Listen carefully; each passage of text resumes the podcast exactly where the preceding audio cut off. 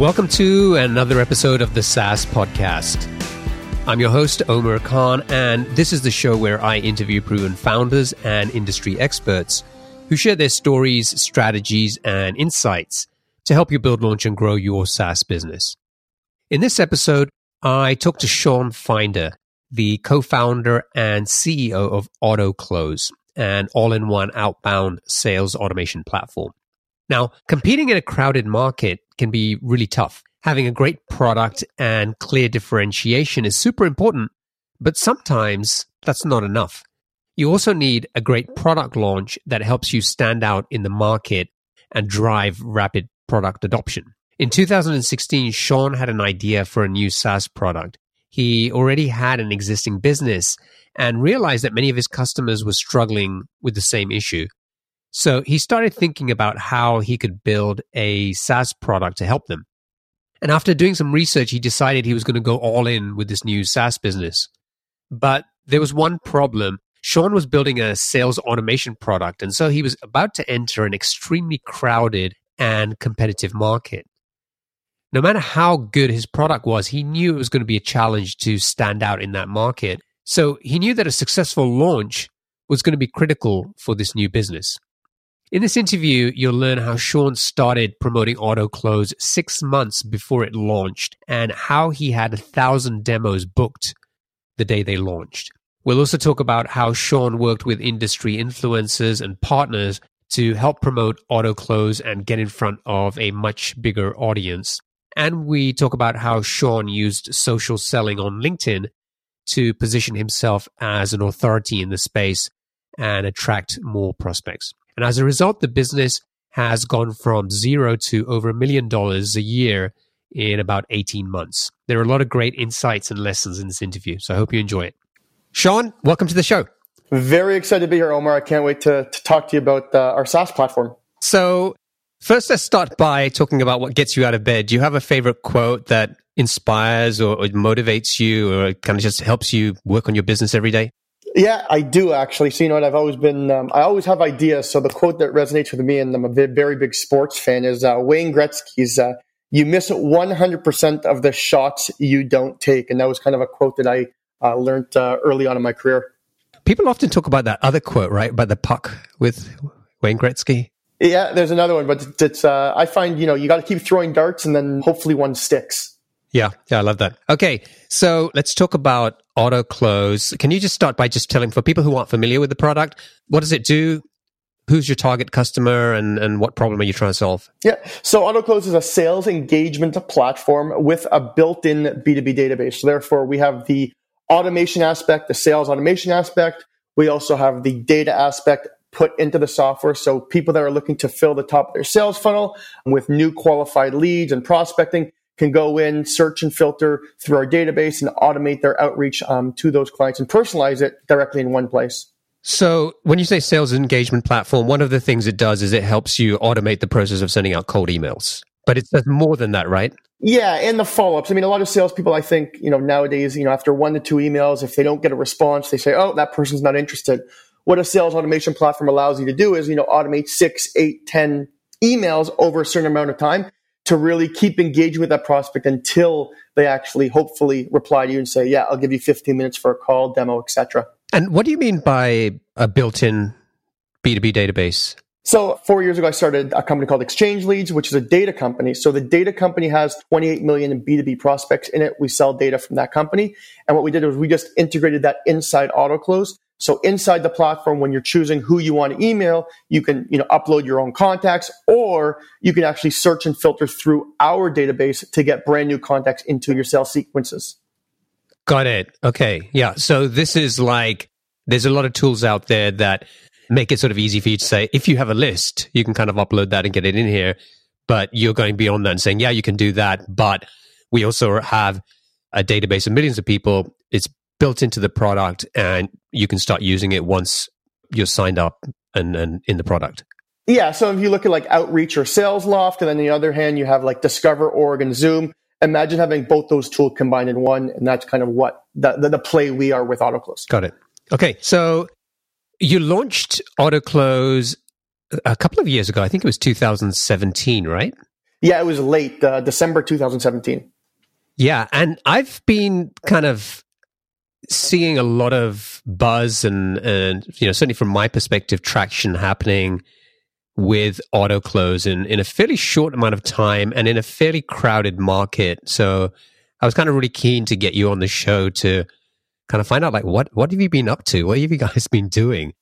But before we get into that, uh, tell me a little bit about like how did you come up with the idea for Autoklose? Okay, so it's a great question. I'll, I'll even go back a little further than that. I actually did an MBA in finance. So I had a finance MBA, was working downtown in Toronto at one of the largest banks. And uh, the truest story was on the elevator after two weeks. My manager was beside me and everyone was just staring at the computer or the, the screen at the top, you know, the TV at the top. And no one says good morning. And I would say good morning to my boss and he would look at me like, Shawn, like, why are you saying good morning? and I said, you know, this is not for me. I'm, I'm very outgoing. I've always been a good networker, an extrovert personality. And I got an opportunity as a VP of sales. I took that opportunity as a VP of sales and found you know a thing in the market with data that was you know not high, there wasn't high quality data on the market. There was companies that were selling data, but it wasn't high quality, and I came up with my first business, um, Exchange Leads. And then once we came up with Exchange Leads, two years in, I said, yeah, I can either pay the government in, in Canada a lot of taxes, or I can build another product. And our clients were asking for something to use. They loved our data, but they didn't have a platform to email from. And that's how we came up with the idea of Autoklose by listening to our clients and then a year and a half after developing it, we came up with Autoklose, and here we are today. And so, was Autoklose your first kind of software product? No. So, Exchange Leads is my first product, but we have Exchange Leads data integrated inside Autoklose. So, Exchange Leads is what feeds the B2B database inside Autoklose. So, Autoklose is my second SaaS product. Okay. Okay. So, it wasn't just a database in terms of with Exchange Leads, it was actually a product. Yeah. So, Exchange Leads was a SaaS product. And then what we did was we still have exchange leads, but it also feeds Autoklose. But our main focus as a company today is Autoklose. Okay, so what did you do to get started? I know uh, you you kind of started doing a fair amount of kind of marketing before you even launched the product, right? Yeah. So one of the the, the, the best things I did actually was I actually wanted people to feel like they were a part of building our product. So what I mean by that is eight months before we actually even launched, we built just a landing page with our idea and an email. And people that would leave their email throughout that eight months, we would send them surveys, questionnaires. Once we built, you know, 20% of our product, we'd send it to them in a video.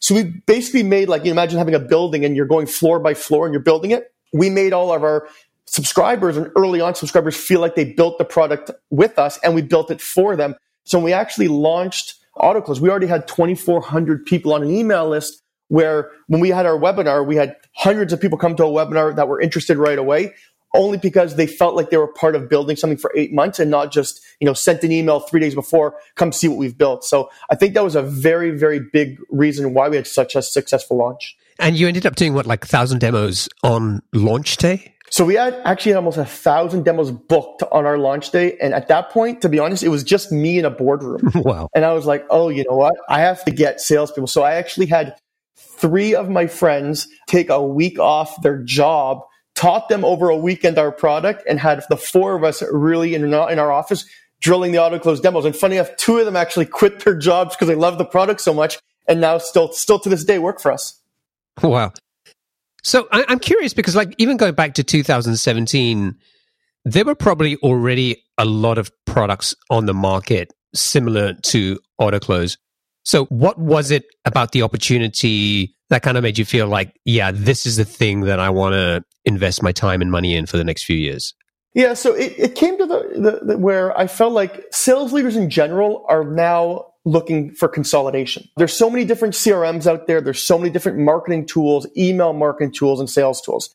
Now, the tools that are going to stand out are the ones that consolidate more into one. Because at the end of the day, salespeople want to make money. They don't want to have to go to their computer and go to the tab and log into Salesforce, then log into another application, then log into MailChimp and et cetera, et cetera. So our advantage was having the built-in database inside the platform. Because as you said, there's a lot of sales automation tools out there, but there's not many or any tools that have an internal built-in database right in the platform. So you don't have to go buy data. You don't have to go buy a sales engagement tool. Here you can buy one tool and you have it all inside it. And how did you decide like what market you were going to focus on? So that's you know that's one of the early on mistakes. We we didn't really do enough research on our buyers persona at the beginning. I would and we'll talk about that a little bit. But we, I wanted to have you know the sales lofts and outreach are good at what they do. And and one thing I with all my business I never put my competitors down. So I will tell you they both have very good platforms. Um, and their platforms are more for those whale clients, those really big enterprise. So we kind of fit ourselves in that SM, you know, small, medium sized businesses and if we have a whale play that likes it, we'll let them come on. But if you know if they want to compare us to outreach, I'll say, listen, you know, outreach is a great tool for enterprise. So we try and stay in that sweet spot, and that's where we've been focusing on most of our targeting on right now. Okay, so you've been in business with with Autoklose for less than two years. Can you give us an idea of the size of the business? Yeah, so currently in the size of the business, we have about there's about 30 to 35 people now that between support, development, and sales and marketing. And our year end is next week, and uh, we actually hit seven figures. So we've been uh, we grew about three three and a half x in our first our first year. So we did about three hundred thousand in our first year, and we hit one of our milestones this year, which was over over seven figures. Oh, that's awesome! Congratulations. Thank you. Okay, cool. So is the business bootstrapped? Did you fund it through the exchange leads business? Did you look for investment? Like, how did the business get funded? Great question. So we actually bootstrapped it. So we bootstrapped our first company, Exchange Leads, and then Exchange Leads is what I guess paid for the development of Autoklose. So we took the profits instead of, as I said, paying the government. We took the profits from Exchange Leads, built Autoklose, and uh, we were break even. I would say in our first 60 days. So we had a very successful launch, and we're currently at the stage now where we're looking to really scale. So we are potentially going to look at investors, but so far um, everything's been bootstrapped. Okay, so I want to talk about like how you've grown so quickly with the bootstrap business. The first thing I want to kind of go back to the sort of the six months before you launched and this sort of this buzz that you were creating. Number one, like how are you building the list to sort of generate this buzz? And well, let, us talk about that first. So how were you building that list? So simply, we had just a simple landing page. All we had was a landing page, and we would use that. And we would a. We also had our exchange leads clients, so that also gave us a big boost. So we'd have a landing page, and we'd send it to our exchange leads clients, say, "Hey, we're developing this." Um, so that was one way. I'm a very big advocate of social selling and LinkedIn. So we promoted on LinkedIn and told people on LinkedIn what we're building, and we just we just did a lot of blogs and stuff around what we were where we were planning on going and kind of like sharing our roadmap. So for that, we had a lot of people sign up and give their email on that one landing page, which, as I said, gave us the big boost at the start. But, you know, to be perfectly honest, we did also have the exchange leads clients that liked working with us, trusted us already. So it was pretty easy to convince them to come to a webinar when we actually did launch the product. Got it. And then once you'd launched, so you've got this initial traction, this excitement, you, you've got these demos booked. What did you do beyond that to start to grow this business? So, I mean, anyone that's building any SaaS product, if you don't believe in your own product, you shouldn't start a SaaS product. So, what we did was we started using Autoklose while we were building it. We started using Autoklose with our database to promote Autoklose because ideally it saves hours and hours a day in prospecting. So, for the first little bit, we used Autoklose to generate more leads, but we also did a few other things. We also started from my own network, started connecting with influencers you know, and started working on my personal brand and, and our brand on LinkedIn. And by that, when you connect with influencers and you start posting stuff and you build a relationship with those influencers, when you do launch a product or anything, they'll help you with the launch because now, say, for example, I have 20,000 followers. And then you find 15 influencers that each have 20,000 followers. Well, guess what? Now you have half a million people seeing that landing page. So connecting with influencers was a, was a big, big way we got a lot of buzz. And, and, obviously, you have to build those relationships months before your launch so that they actually help you when you do launch your product. What were you doing to reach out to these people and, and try to build a relationship? Great question. Social touches. And we still use social touches in our campaigns today. And what I mean by that is go on LinkedIn. And if you, what I would do is first, obviously, you have to connect with those influencers on LinkedIn. And then anytime they post, you want to share or like their stuff and build conversations with them because LinkedIn and, and sales in general, it's a, it's a, a give and get you know, if you're not gonna you're not gonna give, you're not gonna get. So by me giving and sharing their content on LinkedIn and liking their content on LinkedIn and commenting and building conversation with people on LinkedIn, whenever I would go up to them and ask them for a favor, they realize that I always help them by sharing stuff with them. That when I ask them to share something, I don't even have to ask. They're going to do it because I've done it for months and months. which is something I still do today is now I don't do it with influencers. I actually do it with prospects. We have quotes out there with big clients. I'll start commenting and posting and engaging with them on LinkedIn as a social touch to try and get them to sign that deal a lot quicker. And so, how much time were you spending, or do you spend on LinkedIn? Because you're you're a guy about you know you're in a business about basically automation, getting this stuff done in less time, and a lot of the things you're talking about here with LinkedIn and connecting with influencers and these social touches sounds like a lot of work and a lot of time. It, it, it definitely is. So Autoklose to me runs itself. Autoklose sends out, or not even auto, any sales engagement tool. You know, you send out the emails, it's emailing for you, it's prospecting for you. I'm on LinkedIn. My LinkedIn tab's up open all, all the time, but I'm on it very regularly. I actually, I share all our podcasts. I put quotes. I put sales tips. We get a lot of clients by just being engaged on LinkedIn. So hours wise, I would lie. I, I would say uh, when I'm not on demos or on calls, I'm on LinkedIn. So if I have six calls, you know, my call ends at 2:40 in the afternoon. From 2:40 to 3, I might post something or engage. Um, the next hour, so I always find time for LinkedIn at nighttime. In the evenings, I'm on LinkedIn a lot as well. My wife might hate me for it, but I am on it. and sort of in that first year, when you know after you'd launched, what kind of content or posts were you sharing on LinkedIn? Yeah. So one of the the first things we posted, I'll just talk about the first thing we posted with Autoklose, which was in our first three months, and it was a, a, a book, an ebook, and it was called, I believe, uh, 367 years of sales experience, for example. And what we did was we had 27 influencers. We combined how many years of sales experience they each had when they told us, and we built an ebook around it. And just that one ebook alone, without a dollar in paid advertising, got us over 3,000 leads. People to download the book and read it. So we find that from LinkedIn. From, no, that was from our just our book. We just posted the book and and published it and sent it to our you know our, our Mailchimp newsletter list, etc. On LinkedIn, we posted it. Our influencers shared it, and we got about three thousand leads. And then those three thousand leads would go through Autoklose, and then a certain percentage of those would book demos with our sales team, etc. So when we go into different ways, I would say ebook. Um, we built one about three months ago again, is one of the best ways we actually received a ton of leads outside of Autoklose. Why do you think that is? Because there's a lot of ebooks out there that don't do that well and they're not that particularly interesting. People might download it and then sort of just forget about it. I know you guys, I saw a recent one that you had. Maybe it was something, it was kind of like a B2B kind of sales guide or something that maybe. Yep. Yep. The sales handbook. Yeah. So, like, what's your thinking? Like, how do you think about packaging this up in a way that this whatever you put out there is going to resonate with people, stand out. Yeah. And and it's because I put real life stuff, real life situations, I show them the, the results. So I mean, for example, in that ebook, one of the things we did was we showed how I got I one of my posts got I think it was 273,000 views on LinkedIn. One post. that took me five minutes to post got 273,000. We talk about why it got the post and what we post and the reason why and different growth strategies on LinkedIn, how to beat the algorithms. One of the other things we talked about was, you know, email templates. We know that a lot of our clients have trouble building templates or let me say our clients. Let's say anybody in general. Salespeople sometimes don't know how to build a good converting template.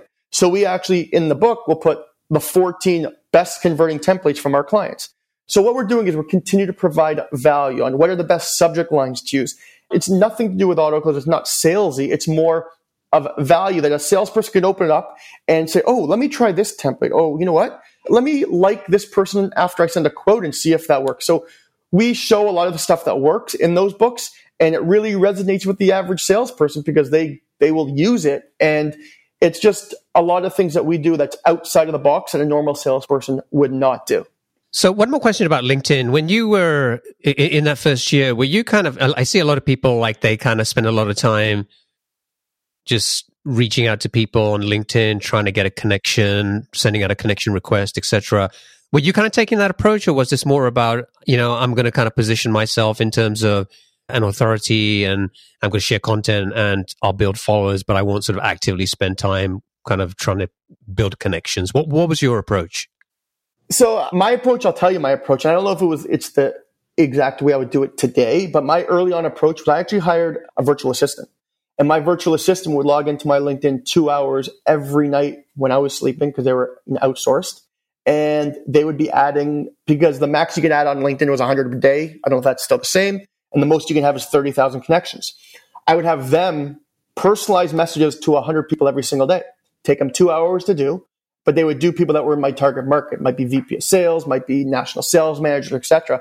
And that's how I built my my initial connection up to 30,000. Would I do that now? Maybe. I mean, I get a lot of followers now by how much we engage in the, the blog, but I, I also back then didn't have the time to do all the content because I was starting a business where I didn't have, you know, 30 some odd employees like I have today. So when it was just a handful of us, I had to take on the responsibility of do it and I, you know, outsourced a lot of it.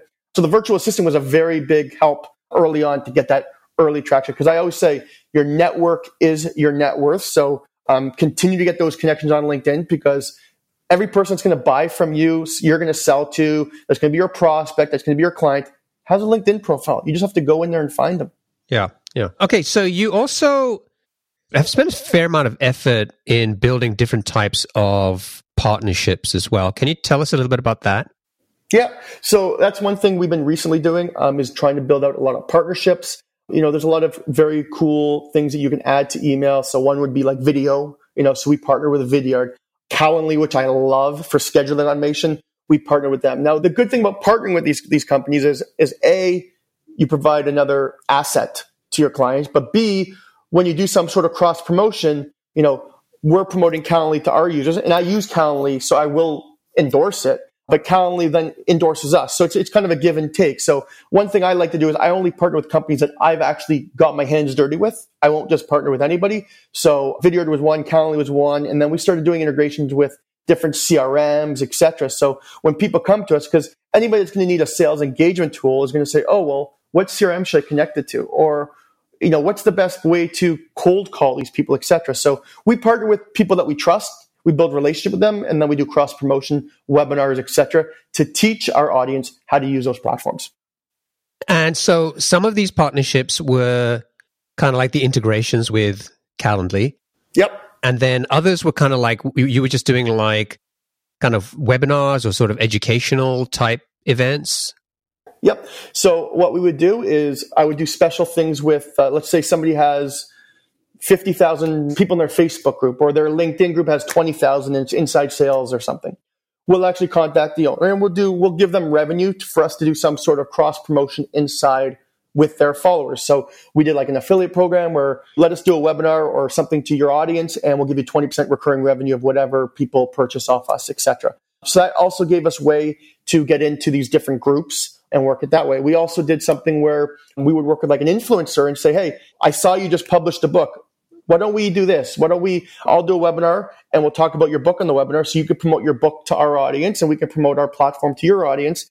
It's a win-win. So any partnership is only going to work if it's a win-win situation. If it's going to be one way, A, you're going to lose a friend and B, you're going to lose a partner. Yeah. That's a good way to think about it. So you've clearly had some experience from your previous business with exchange leads which also kind of laid the foundation in many ways for the Autoklose business. And all the things you've described so far, everything from, you know, months before launching the product to all these sort of growth efforts that you've been taking have clearly paid off and, and helped you to get to, you know, over a million dollars a year. What were some of the mistakes that you made? What didn't go well? That's a great, great question. So the first mistake that I would say is I focused too much on bringing clients and not focusing on the product, which I think I mentioned. With Autoklose, we focus more on the product and let the clients come. So that was probably the biggest mistake early on we did. Second, I would say when we originally started with Autoklose or any of our side, we you know knowing how can I say it? We, we started prospecting to sales, VPs of sales. And then when we actually sat down on a weekend, one weekend, it was about actually three months ago, we said, what is our buyer's persona? You know, why are people buying? What should the content be? And we found that our content to our VP of sales might have been incorrect. So what we did was we said, okay, you know, CEOs, they want to make more money. VPs of sales, they want their sales reps to hit their quota because they get bonuses on it. Sales reps want more demos. So we had to really find out who our buyer's persona was. And we found that out late. And now we're finding out that, you know, for small, medium, you know, it's almost best to go right to the decision makers, CEOs, than go right over the sales managers because the CEOs, if they don't make the decision, will introduce you to the VP of sales. So that was one other thing recently that I would say would be a mistake. The third is pricing. And initially we kind of went in where we knew we were up against SalesLoft and outreach and these bigger guys and we priced ourselves really cheap and we got kind of you know bigger companies would look at you and if they think you're you know they think you're too cheap they think oh well you know they're probably you know just a startup they're not ready for us etc so i think one of the things we did early on was our pricing was too cheap i did like our strategy but it did hurt us a little bit for about a few months but now when people see all the features we release, we've kind of uh, made that up. So I would say those would be the three really big business lessons that I learned. Actually, I got one more for you.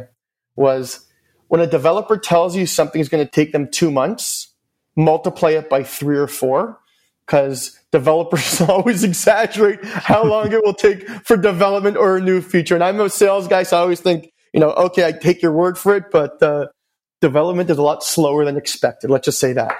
yeah. Okay. So the first mistake you talked about was with exchange leads and saying, you know, I focus too much time on getting clients and not enough time on the features in the product.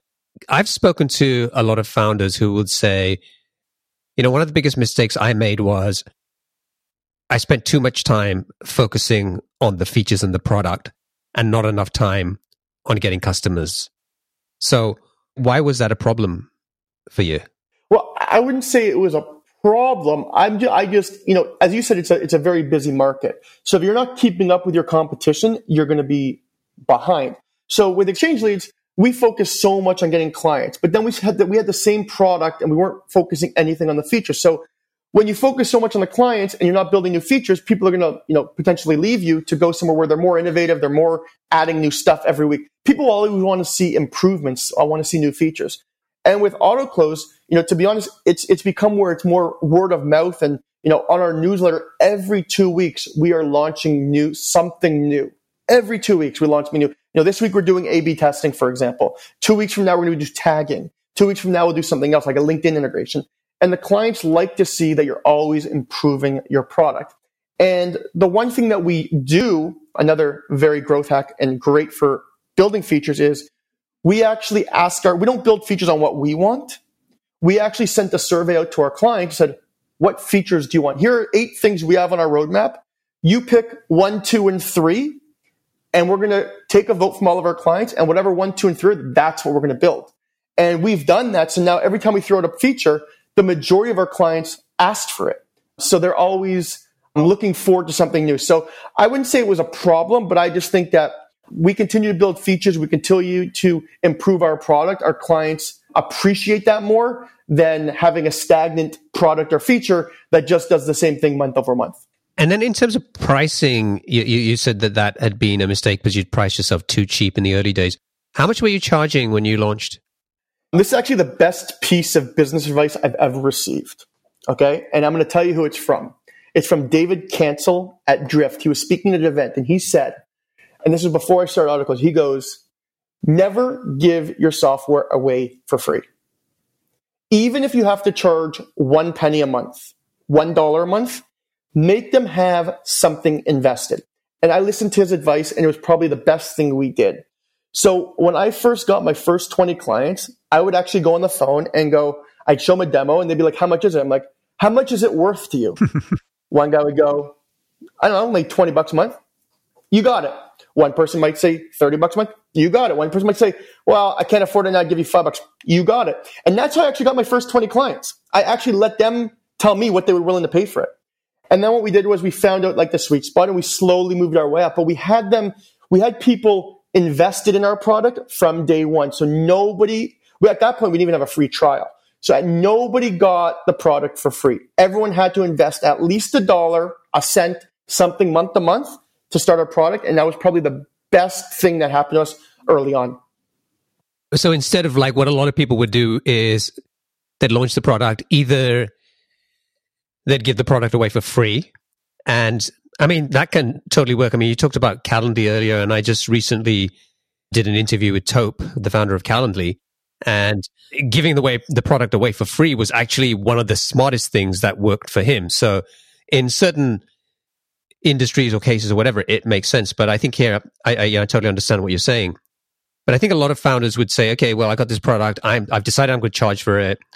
And then they're going to look at what other products, competitive products are charging and probably base their price on that or maybe a bit cheaper or whatever, right? That's kind of like how sort of a V1 pricing strategy might look. But I think it was interesting that you sort of deferred that completely to your customers and and let them decide what it was worth to them. How did people react when you asked them like how much is it worth to you? They, they were they were shocked because I had like I would actually and I would hold them to it. So when I said something, well, how much is it worth to you? And the guy goes twenty bucks. I'm like, okay, that's what you're paying. And he goes, well, we just said ten. I'm like, well, no, now it's twelve. Like I actually gave people early on because but that helped me find out you know early on while we were building features what our product was actually worth. Because when we had more, we had a lot of people say, well, you know, twenty dollars a month, twenty dollars a month. We actually started our pricing at nineteen ninety nine a month. And then what we did was, because you can always start low and then continue to raise your pricing, but it's hard to keep your price at 100 and then go the other way around. So we started at 1999 and we kept increasing our pricing every three months until we found we were getting feedback from people saying, oh, well, you're competitive to this guy. Originally, when we were 1999, everyone's like, whoa, you're so cheap. And they love the product at 29.99, You guys are so cheap. And, and that's how we kind of figured out our pricing. So we actually had more of our clients determine what pricing we were going to use until today even.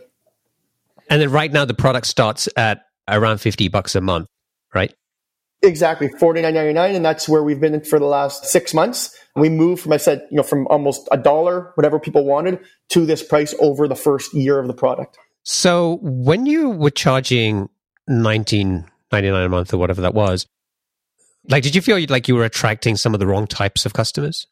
Yes, but to be honest, early on, it was the best thing for us. So what it was is we were getting those clients that were very nitty picky, but they would find bugs, they would find things in our software that another person might not be able to find. So even though they weren't the right clients, they did help us build our product what it is today by finding different things that even our testing and our development team couldn't find. So it has its pros and cons. And we, I mean, we, we still have some of those people, we grandfather them in. So we have still some people at 1999 that still use the software. That's, that's really interesting. Yeah. That's a, that's a great way to, to find testers, right? It's like let people pay you to test the product and find bugs. exactly. All right. Okay, great. So while I have you here, there's there's one other thing I wanted to talk about, kind of related to just the business that you're in.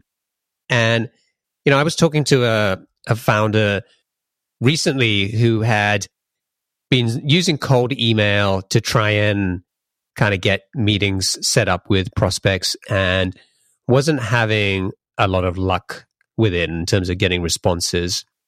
And I really wanted to kind of pick your brain in terms of like if you were like sitting down with somebody, you know, an early stage founder who said, okay, I want to use cold email and I want to use that as a way to reach my prospects. Apart from going and reading the Autoklose blog, which we'll link to, and getting the B2B handbook, which we'll also put a link to in the show notes, what are some of the top tips that you would give them to sort of take away and think about?